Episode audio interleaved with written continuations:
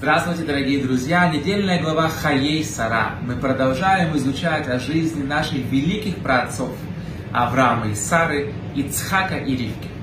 Очень важный урок, говорят нам наши мудрецы. И жила Сара 127 лет. Цифра 127, она есть у Сары, это годы ее жизни. Но также эту цифру мы находим у царицы Эстер. Царица Эстер правила над 127 государствами. Говорят нам наши мудрецы, это не совпадение. Всевышний дарит в подарок Саре, в заслугу ее великой жизни, за то, что она каждый день вела себя как великая праведница, несмотря ни на что. Ее брали в плен, ее сына повели на жертвоприношение. Она всегда оставалась праведницей. Говорит Творец, ты 127 лет была великой праведницей, я даю тебе подарок. В заслугу твоей праведности у тебя родится пра-пра-пра-пра-пра внучка, которая будет править над 127 государствами. Это великая царица Эстер.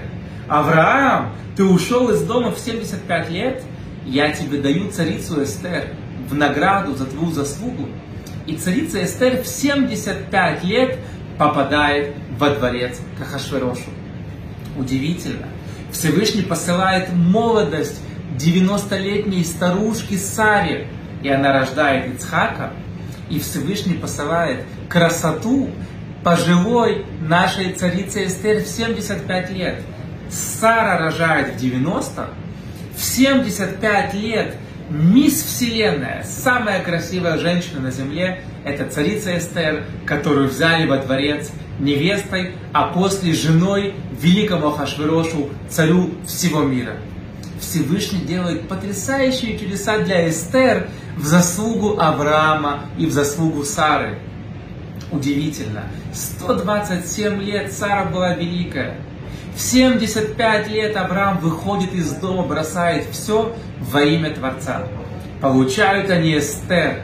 В 75 лет ее забирают во дворец, и происходят пуримские события. Все за заслугу Авраама и Сары. Написано, что Сара всю жизнь приводила людей к Торе. Она помогала людям проходить Гиюр. И написано у царицы Эстер, что после великого пуримского чуда очень многие люди, рабим мит ягадим, они приходили принимать гиюр, приходили к Эстер, была огромная очередь на гиюр, такая же самая, как и у Сары. Все повторилось. Большая награда Аврааму и Сары, великая царица Эстер. Мы видим, как события, которые происходят с потомками Авраама и Сары, они все зависят от заслуг Авраама и Сары. Праотцы проделали огромную духовную работу – чтобы обеспечить нам, их детям, большие-большие чудеса, пуримские события, ханукальные события, выход из Египта, дарование Торы, вавилонское изгнание мы сумели пережить. Все-все-все гонения и изгнания мы сумели пережить в заслугу Авраама и Сары. Написано нож, который Авраам занес над Ицхаком, называется Маахелет. Маахелет Цеврита – то, что кормит, эта заслуга будет кормить все-все-все поколения. Как это касается нас? А это очень сильно нас касается. Когда Ецарара приходит и говорит, слушай, ты идешь молиться Богу, кто ты такой? Бог не будет тебя слушать, ты же грешник. Мы ему отвечаем, я иду молиться в заслугу Авраама. В молитве мы говорим, Всевышний, ты Бог Авраама. В заслугу Авраама ответь мне. И Ецерара уже не может нас убедить, что не нужно молиться. Твоя молитва никому не интересна. Она да интересна. Мы потомки Авраама. В заслугу Авраама Бог нам отвечает. В заслугу Авраама Бог нам делает чудеса.